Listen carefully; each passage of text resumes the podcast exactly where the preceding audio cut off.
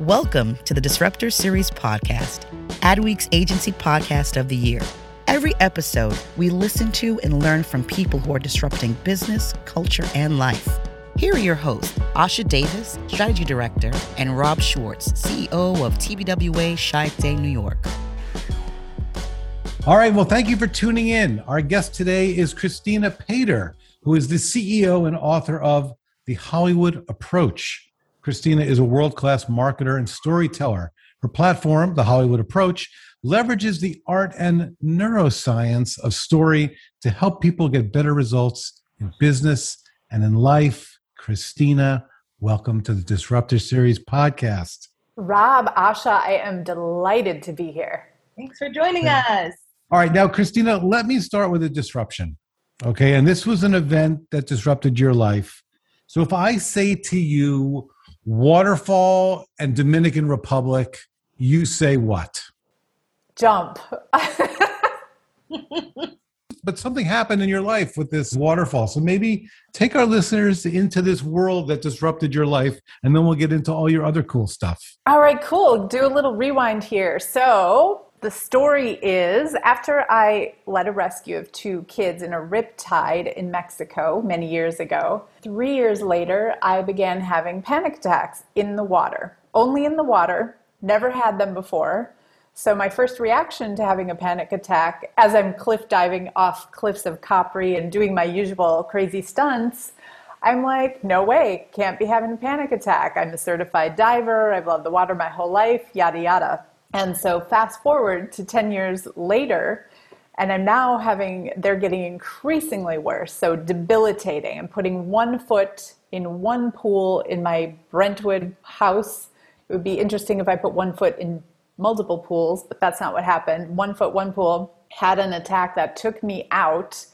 And that was when I had the idea okay, this obviously it's getting worse. The next step seems like it might be I might not be able to take a shower or a bath without a panic attack. So this is wow. kind of bad. I'm ready to pay attention now. Perhaps it's real. Okay. But then it was like, well, I'm stuck. What do I do about this? Because I was not intellectually or emotionally connected or connecting the panic with the water. I just kept going for it. I'm like, great. We're roping, we're scuba diving in Sydney, we're whatever, we're surfing so anyway at that point that was in the first quarter of 2013 and i thought okay i really have to find an answer and i really have to find a cure because this is uh, you know two-thirds of the world is water and i'm lost without being in a pool and, and it's the way my nephew and niece and i have fun and all these things. So i was very desperate for an answer. I was desperate for forward movement. And so it's one of those points in your life where I don't know if you guys have had this or maybe your listeners have had this, where I personally started asking all gods and guides from all religions. I'm just like swiveling around in my chair in my Los Angeles apartment going, I'm open for information, show me the way. And I ended up, my cousin was getting married here in the Dominican Republic, and I was being lobbied to attend the wedding. And so I looked up the DR and what else there was to do here. And I found this place called 27 Waterfalls. Mm. 27 Waterfalls is where you hike up for two hours, and to get back down, you jump into each of the falls. Wow. And I hmm. thought, all the things I attempted in this life disruption, all the sort of exposure therapy and the, oh, let me just try to jump in my friend's pool this one time. I thought, no, 27 jumps, that's the way. I thought full exposure therapy, I'm in. And when I saw it, I knew it in an instant. I'm like, that's what I'm doing. And not only was that what I was doing, I sold all my things in Los Angeles. I gave myself a no deadline. I thought maybe it would take a week. But just to be sure, I sold all my stuff and I just thought, well, I'm just going to go there and then I'll pop back and I'll do some more traveling or something. And it's now eight years later and I am still here. Wow. So your big disruption was kind of breaking this fear through literally just jumping into a waterfall or 27 of them. Yeah. Wow. Yeah. Okay. Wow. Well, I mean, that's one way to do it, right? that is one way. It yeah. is not the most subtle way anyone's ever heard. one way, yes. Yeah, I mean, one thing with you, you know, you give you an inch, you take a mile, right? yeah. I'm like, let's play ball. I'm like, you want a piece of me? Panic attack? Right? Let's go. You know, speaking of radical approaches, your book, The Hollywood Approach, is really a guide to applying the principles of Hollywood screenwriting to real life, which is fascinating to us. And it's really in order to help people achieve their goals. So tell us a little bit about that. Sure. So I've been doing, so uh, sort of con- for context, I've been doing this, I've been screenwriting and studying the craft and practicing the craft of screenwriting for 23 years now. So I began early in my advertising and marketing career, following a brief stint in journalism. And so for me, I've been living and doing this parallel track for 23 years now. So the crossover is very obvious to me. So you may have to poke at me once in a while to be like, wait, what? Because I see it as very much similar, perhaps because when I began, I was writing like, you know, sort of autobiographical romantic comedies. Perhaps they were therapeutic what to do after a breakup kind of a thing or what I did after a breakup may have involved international travel as well. It kind of seems to be a theme.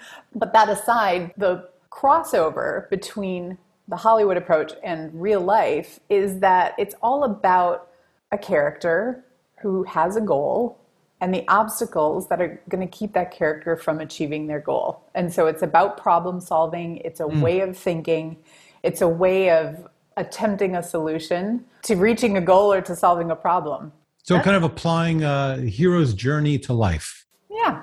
That's fascinating too, because the more creative and interesting ways that the character actually goes about solving that problem, usually the more interesting the movie is, right? And so it's fascinating that it sounds so obvious when you say it like that, but you know, thinking about alternate approaches to achieving your goals and solving your own problems in your in your own life you know, the Oscars are fast approaching, something that we're all very fascinated and excited about.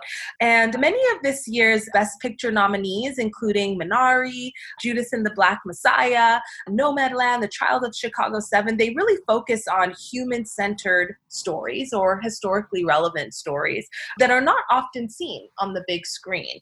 Do you really think that there's a reason that we are seeing this shift in sort of the types of films that are being celebrated based on the type of year that we've had.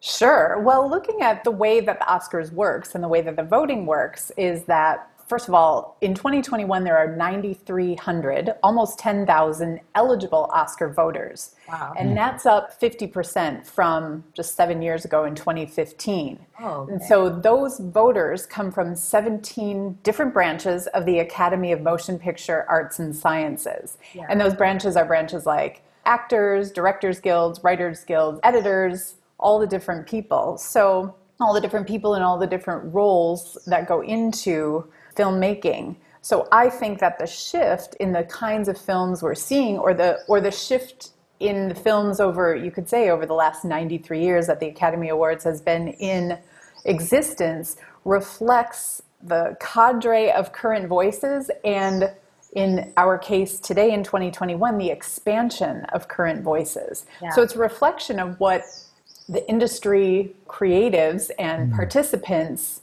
who are in these groups and these guilds are wanting and are, are celebrating. So it's a reflection of their choices and I think that makes sense because obviously in recent years the Oscars have been criticized to a degree for a bit of a, a, homogenous uh, voting group mm-hmm. to, to, say mm-hmm. the least. Mm-hmm. And so it's interesting to kind of see not only communities of color being represented in this year's nominees, but also female directors and a big shift from maybe what we saw seven years ago to your to your point i think that is a fascinating statistic in that it's a 50% increase in the number of judges. I think, at least from my perspective, I would have thought, you know, shuffling around judges, but it's like literally just adding new people. Okay. mm-hmm. increasing the number of people that are voting versus changing it. But I think that's great. I think it feels like we're heading in the right direction.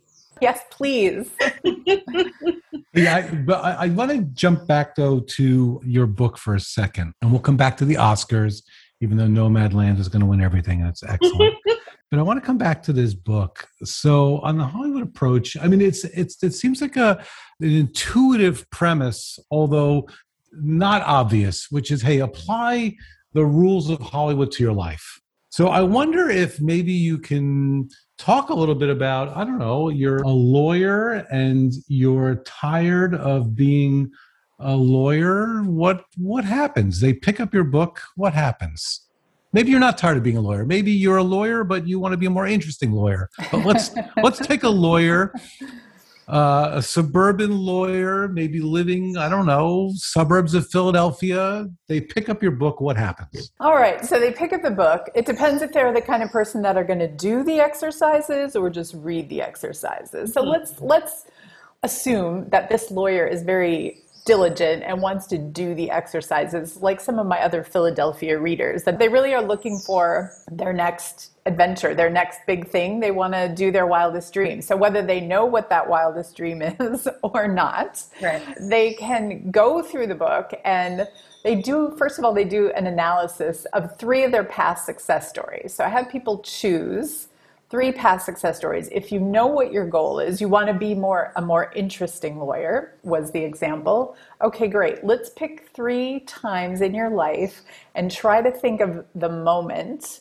not just like, "Oh, in 1998 I was such an interesting person," but in 1998 when I was faced with this challenge of X, Y, and Z, be, being specific, I felt that I was very interesting and I would like to recapture that. So, naming, choosing three success stories in the past. I like to have people, I encourage people to go as far back as they can. So I like to get like Boy Scout, Girl Scout examples, first sporting team, some award you won as a kid, because we have a little bit more perspective and we have a, just a bit more diplomacy and observation skills versus judgment skills with ourselves. Right. We tend to be able to eke out some of these character beats of ourselves. And then they go through the whole process of my 14 chapters of dissecting those stories and looking for gems, looking for where, oh, you know, sometimes people inevitably when when they're doing the work will say things like I always knew this one thing and it might be something like I always knew I was creative or I always knew, you know, my best friend Becky supported me through all these things but when i wrote it down in the exercises and saw it on paper like people just start getting goosebumps like oh my god it was this revelation that like i have to call becky. And then that leads to you know the next thing and the next thing and it leads to kind of the not only the spirit and the energy and an answer or filling in the blank on paper but it leads to this emotional response which is where we're really resonating internally and sometimes subconsciously, which is the level that story works. And so sometimes there's things that happen in this work and this diving in our own stories that releases information that we might not even be consciously aware of. And mm. often we are, but we might not be. So we go through all the same steps as I would do to create a hero on screen. So we look at the past successes, we analyze your character DNA, which I have broken down very simply to three things strengths, superpowers, mm. and what hmm. I call flawsomeness, which you could say weaknesses, you could say your flaws, but with flaws also comes awesomeness. We want it to be very comfortable for people to access. Uh, and, and also, I don't like people judging themselves. I really I want people to observe and to be able to take it in and be like, you know what? I'm the lo- I'm the suburban lawyer, and guess what? I'm low tech or I'm slow tech if they're like me. And I, you know, I sit around with my bouquet of big four color pen still, but that's okay. you know what I mean? It's like, great. What can we do with that? What kind of partners do we need? Do we need a little more time when we're doing things? So that's interesting. So, so the first step, I think this is this is fascinating. So the first step for our lawyer and for people who want to take this Hollywood approach is to kind of look at for, for our lawyer here. She's looking at something in a very emotional way. And if her typical day as a lawyer, she's probably quite rational. And I think there's something just in that act that might, you know, start to open up, uh, as you say, this this character development. Yeah, absolutely, absolutely. And so, yeah, from story, as we analyze it, and we, especially when people think about it, as the lawyer thinks about it over the days, as she, you know, goes to bed and she does the next chapter and the next chapter. So we start talking about what is the goal. The other big thing in here that people really resonate with and that really has ramifications on all different aspects and dimensions of our character and of our life is goal setting. And many business people and especially lawyers will be very familiar with the term SMART goal. And of course, we don't use SMART goals in Hollywood. We don't say it that way, but we're using the same thing. And so, for people who might not be familiar or it might be a memory, it's SMART is an acronym that stands for specific, measurable, achievable, relevant, and time based. Mm-hmm. And in my professional career, I uh, when I was a senior VP of marketing and research, we managed a $10 billion company, hotel real estate company, using SMART goals and checking in with them twice a year. P.S. The company is now a $15 billion company. So, oh. I, mean, it's not, you know, but well, it's, that's pretty it's, smart. Yeah, I mean, it's the kind of thing where anytime I think we get clarity, and you absolutely, when you're working on a movie, you better know who that character is and you better know what their goal is. That's how people get involved and that's how people get on board with the story. That's really so, interesting. Yeah. I, will just jump in and I'm going to open up to Asha too. But yeah. it reminds me of something that uh, David Mamet has expressed in a number of places where on any given scene, he says you can have two people a chair and, and, and two chairs. He said, but in the scene, what does one person want and what does the other person want? And it's the wanting to a certain moment that when someone gets what they want and scene. So I think the smart thing and the goal setting, again, relates back to Hollywood in terms of each character wants something. Absolutely. But it's sort Absolutely. of identifying what you want, I think is is very easy to identify what your goals are in a professional sense or in a business sense in terms of what does the business need to do in order to achieve success. But it's less crystal clear when you start to apply that to your own life. And something that I find is fascinating as well that you said, Christina, is how much of this is rooted in the subconscious how much when you think about as a human being you know when you start to plot out what you actually want out of life you know in, in chair number two you know what, what what does that actually mean for you? What does success mean for your own life is not necessarily kind of as clear. And and it's it's interesting that that also applies to movies because sometimes you relate to a movie even on a subconscious level like you didn't even know that you were going to relate with that character in some capacity yeah, absolutely because and and story works on the subconscious level. So that's where I like to encourage people to be playing and I call it nurturing your subconscious. Yeah. Because your our subconscious mind works 1000 times faster than our conscious mind. So wow. we've all seen out there now there's a lot of talk about habits and building habits and 21 days to make a habit and this and that. Yeah. And the reason that that's so important is because if left to our own devices and we're trying to make conscious choices, like 95% of our choices are made by our subconscious mind. So we've got to when you know when we hear like sort of the trope of put your shoes out before you know the night before in your workout clothes if you want to go to the gym or pour your glass of water whatever the thing is there's a reason for that. Like there's a really good reason for that. And the neuroscience backs that up. So I think understanding that rather than, you know, sometimes we feel like people are telling us what to do and like, I don't want to put my clothes up before whatever, whatever resistance we have, right? We feel. We're like, oh, that's because, you know, whatever it's it makes it easier for us to be successful and to be moving forward on that path toward what we want. Right. And in my case, no, you're not OCD just because you do the same things all the time. uh, hey, on this um, on this neuroscience and story, I think this is interesting. Uh, I'm with you. I, have I've read a little bit about this, uh, even to the point of uh, when somebody says, "Hey, listen, I want to tell you a story," you lean in in fact, I think I just heard some of our listeners lean in when I said, Hey, let me tell you a story. I mean, Christina, maybe you can unpack a little bit more about the neuroscience of story. What is it about stories that we are attracted to them?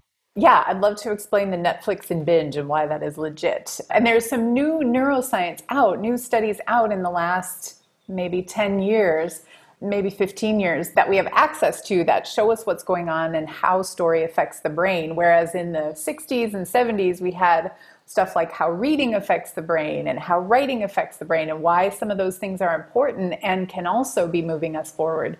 But story is a whole nother level. So, what has been done is there's been measurements of the brain broken down into seven areas, and I'm not going to get it all amygdala on everybody and explain all the parts because those are just words. I mean, for most people, I can totally geek out about it with anybody who wants to later, but just can try to visualize is yeah, call me. Um, visualize your brain has seven parts. And when you tell a story the right way, let's say finger quotes right way, all seven parts of your brain will light up like a pinball mm. machine. Yeah.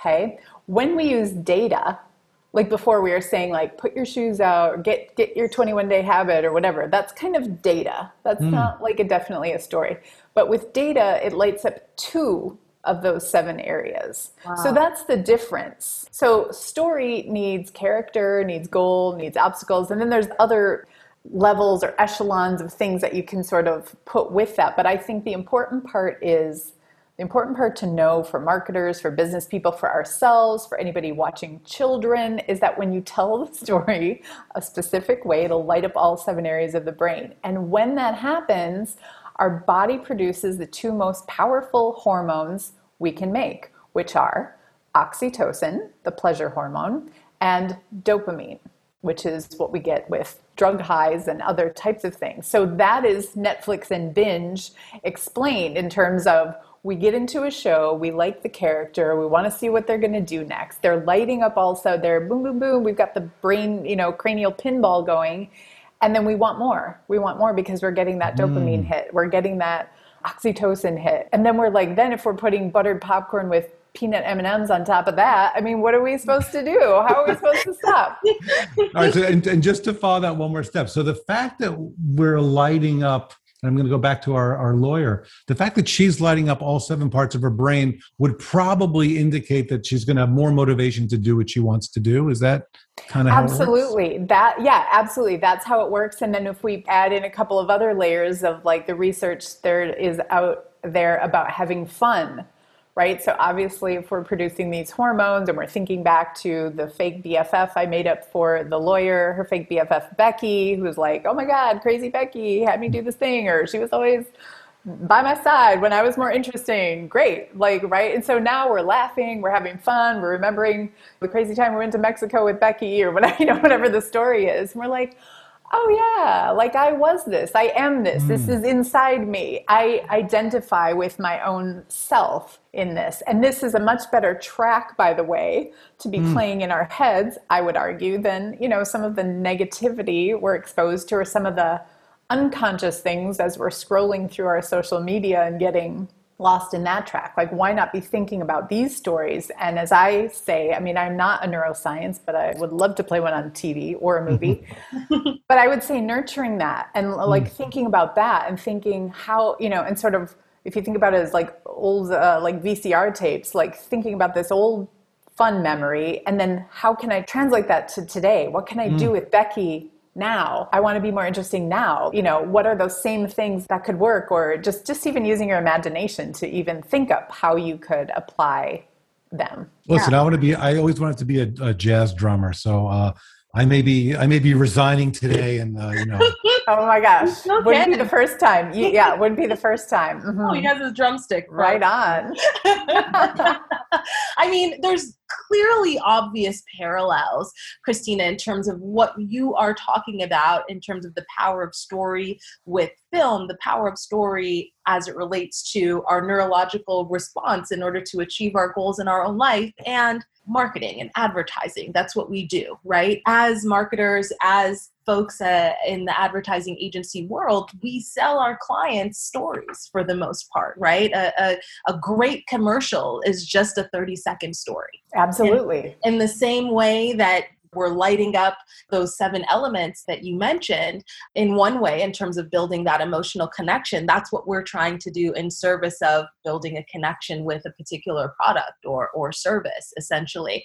And so i think that there's some really interesting ways that we can potentially even look at applying what you're talking about to the world that we live in every day as it relates to marketing For sure. I mean, I did it. I did it the whole time. I was moonlighting the whole time. I was running marketing and, adver- and advertising departments. Yeah. Yeah. Yeah. A lot of crossover, a lot of great creativity. And, you know, it's all about the ideas, right? We're, Yeah. in the ideas business. Like everyone's in the sales business, everyone's in the story business, but we're also in the, in the business of being creative and fostering that with different things and how, you know, just how do you do all of those things? Yeah. You know, just the last question on on the Oscars before we we pivot over to to your journey a bit more. But you know, it's it, it's this is our our first real Oscars that has taken place in the COVID nineteen world, essentially, where you know the films that are being nominated for the most part were not viewed in a traditional way, right? You mentioned Netflix earlier. That is a core channel along with other providers like HBO Max and such that now we're seeing big ticket movies being streamed right into people's homes. Obviously, that's a function of us not being able to gather in the traditional movie theaters with our lovely movie popcorn and big, humongous bag of M&M's peanuts mixed in, which as my mix as well. but you know, I, I think that that shift in viewership and moving from the theater to your living room has been really interesting in terms of the way that you even take in the movie, the way that you experience it. You're not experiencing it with other people, for example. It's really just within your own home. As we start to move towards a post COVID world, do you think that that's here to stay? Well, I think a lot of it is going to be here to stay because I think people have invested in their own home viewing experience. And I don't think that started just because of hmm. COVID. It may have been enhanced because of COVID, but we have access to such affordable, compared to even five or seven years ago, such affordable big screen TVs in our own home. Now, of course, they're not typically they're not the size of a movie, but you know, we can get a 50, 60, 70 inch TV in our home and then we're in our cozy couch where we, you know, can put our head back and we can add like a whole extra stick of butter on that popcorn. And so, do we want to trade that? You know, I think the question is going to be do we want to trade whatever our home viewing experience that we've created for ourselves? Do we want to trade back or trade up or even trade sideways sometimes for that bigger hmm. In person with other people experience? And I, I don't know because I think the trend was actually moving towards home viewership, certainly with Netflix and other streaming services. So it will be interesting to see. I know there's a rise in theaters and going to theaters in Asia Pacific, but where that will land after COVID will be interesting to see. Hmm. So I want to talk a little bit. You talked a bit about your journey and and uh, uh, uh, earlier to sort of kick us off, and even how you've pivoted in your own life with some of the major shifts that you've made. Uh, you also mentioned that you've been a screenwriter for 23 years, so probably since you're about two years old, based on uh, and so, you know, I, I know that reading your bio, I did my research. Uh, you're working on a, a thriller, which I'm excited to hopefully see. But many of the people that you've worked with are part of the CIA, the Marines, the police force, even folks that have written some pretty glowing reviews of the Hollywood approach of your book. You know, how did you build relationships with these people? I mean, they're aren't they traditionally secretive, undercover? Well, uh, as a matter of fact, yeah, it's kind of, I mean, it is, it's kind of a funny the, the way you ask that. And yeah, so yes, that's true. The former CIA agent who, uh, Valerie Plame, who, I, who I've worked with in the past and who wrote a lovely endorsement of the book, actually her secret, her identity was outed by the Bush administration. So it wasn't anything I did to infiltrate something. You know, the cat was out of the bag by the time I met her. But yeah, no, um, meeting those people and uh, yeah, and Kathryn Bolkovac from The Whistleblower and LouAnne Johnson from Dangerous Minds, the ex-Marine. Wow. Um, some really incredible people. You know, some people I have been introduced to. Valerie and I were introduced by a mutual friend, and we worked on actually another crime thriller project together that I wrote a treatment for a, a like an unsolved murder um, that is quite prominent. So we had developed a working relationship, and it was just, you know, it's connections like uh, like everywhere else, right? Like so, I just Um, I, I, don't have any magic bullet or secret potion or anything like that. I perhaps I come to the table with a certain intensity. Um, I I have worked in da- disaster recovery, and I really have great reverence for what these kind of people do in these roles. I would say I do have a certain, despite my Hollywood alliance do have a certain inability for BS. And so I think, I don't know, there's like some formula there with being yourself and being with people who have aligned purposes where you just connect. And you asked about the other two, Kathryn Bolkovac yeah. and the uh, former UN peacekeeper and former Nebraska cop, and then LouAnne Johnson. I simply reached out to them for my book and just to see if I admired their work so much and what they've done and the choices they've made in their lives. And they were gracious enough to want to support my project. So that was like a I guess I, I, can write a decent pitch as well. so now, Christina, uh, did you always want to be a writer? I mean, maybe take a little page from the Hollywood approach. I mean, like literally, like how did this all start? I mean, you you hung out with all these really interesting people, writing about interesting stuff. I mean, take us back even further. How, I mean, how did this thing start? Well, the Hollywood stuff actually started in Arizona. I was working with a recruiter and I had just left a position at 26 years old where I was in charge of a $2.3 million advertising budget. This recruiter was like, I was a copywriter and I had hosted like a talk show at this point, whatever. She placed me in this director of advertising role where I was doing like media buys, ad directing, like just budgeting, all the things. And she's like, I think you can do it. Like, you've been doing enough stuff from what she saw. Sure, like, you, you know just, sentences and paragraphs. I think you can do all this other stuff. You can run a you can run a publicly traded company, and they, by the way, they want to increase their stock by fifty percent. Go oh do it. Wow. So, but she saw something in me, mm. and I did the job successfully. And when I was ready for a move, I just happened to be telling stories in her office, and she was like, "You have to write movies," and I was like, "What?" And uh, you know, and then understanding it's all spec work. So this woman stalked me for mm. three months until she got me into a class at Scottsdale Community College, wow. led by a UCLA dude who is still today a dear friend and mentor of mine. And it was just one of those life things that I guess, yeah, if I'm doing my own backstory analysis, I'd be like, I have to listen to people, yeah. uh, talk to people, be out there. And when people are saying something, I mean, I resisted for a long, I had the good uh, resistance of the call thing going for a long time, but I loved it. My first day of class, I'm like, oh my God, I'm hooked. And I had no idea it would become my life philosophy, really. But as a copywriter, were you longing to be a, a, screenwriter? Or no, I didn't even know that was a thing. I mean, I grew up in Wisconsin. I'm like, we just in the small town Midwest, like storytelling is how you entertain yourself in yeah, between what, your parents. At the, at the fish boil. Right, right? exactly. You're from the Wisconsin, and the cheese know. curd fry. Yes. you know, in between your parents telling you go play outside, when you get to be inside, you might be able to listen to or tell stories or maybe read or whatever. But I, I don't know. It was just, uh, I come from a very entertaining, shall we say, character driven family. So I had the fortune, the great fortune of that as an influence growing up as well.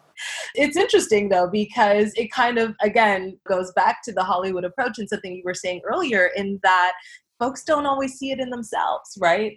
I mean, you've literally written a book about this, and clearly it was something that you were had an inkling of an interest in. I mean, you were a copywriter, you didn't write as a job. And yet, mm-hmm. even the notion of writing movies, somebody had to stalk you to put you into a class, you know? Yeah. That, that's really a lot. I mean, there's people that think that they know that they want to do something for years, you know, and, and never really even take that step. So the fact that, you know, somebody could even eventually convince you is also pretty cool. Yeah, it's super interesting. And I hear that, like, that's kind of a theme with people, with readers, and with students who say, like, I had a reader, I, did an appearance at a book club recently, and this reader was like, Yeah, I was thinking about your exercise about strengths. And she's like, Yeah, I don't really know if I have any strengths, really. And I'm like, What? You know, and to me, it's like, Are you kidding? I can name five just for meeting you in 10 minutes. And then she's like, But I was very curious about the book. So I went around and asked my colleagues. She's a teacher. Mm. Uh, who just moved to Taiwan. And she's like, Oh, I asked my colleagues and friends, and they're like, you're a beast. Like, and she's someone who plays, I forgot what it is, Irish, some kind of Irish tackle football and then her next goal is to bike around Taiwan and like she does these crazy things. She teaches small children and she misses them when she's not with them. I'm like, what? You know, so I'm like, you have all kinds of strengths, but there is a blind spot that I notice people have consistently. And so usually it tends to be with their strengths or with their flawsomeness, which is why we call it flawsomeness to make it a little bit easier. But there can be a blind spot. And it's like, again, observe, not judge. Let's see where we can find the information. We know it's there and expose some of that and see what you want to do with that, whether it's you, Asha, or or you, Rob, or our lawyer friend that we made up today. you know, there's information to be mined. Well, thank you so much. And uh, we want to round this out as we do with all of our episodes with a piece of advice. So, you have led many different lives in in your what looks to be a short life, but you know, we, you don't have to tell us your age. But as I said, you look about 25. Uh, so, oh God, I love you. I love this show. um, but you've led many lives, and you know, a lot of our listeners are in the world of marketing and, and advertising and in leadership positions, and you know both the marketing side, the creative side, the business side, and curious to understand what advice would you give to senior level marketers looking to Hollywood for inspiration for their plans? For senior level marketers, it all depends on the audience. Okay, so for senior level marketers, I would say learn how to find the gold in your characters and I guess that goes back a few layers. Your characters are your clients, your customer, or your audience. And so figuring out how to locate the gold, whether that's talk, listen, journal, interview, identify it, identify the gold, mine it, shine it up. Because there's always, you know, and it's it's sort of in the in the vein of go deeper, go deeper into the character. There's more to be had there. There's more dimension. There's always more dimension. And then with that, I would say keep in mind the three feet from gold rule that we heard about in Think and Grow Rich, where if you know the story, the, there was a guy, you know, was convinced he had gold on his land and he had all this expensive equipment and was digging and digging. And then he gave up, sold the land, and it turns out he was three feet from the gold. And so the next person found it. Wow. Wow. That's deep. That's super deep. well, Christina, that was really fun. Thank you so much. Thank you for, uh, I would say, both your flawsomeness and your awesomeness. You've been a wonderful guest. So thank Thanks you. Thanks so much, guys. It was a blast. Thank you. Thank you. Thank you. Thank you. And to all of our listeners, make sure that you follow us on LinkedIn, the Disruptor Series, as well as Instagram at the same handle. Christina, thank you again so much. This was amazing. Thank you. Thank you for listening to the Disruptor Series podcast. Adweek's Agency Podcast of the Year. Craving more disruption? Visit us at tbwachiatdayny.com.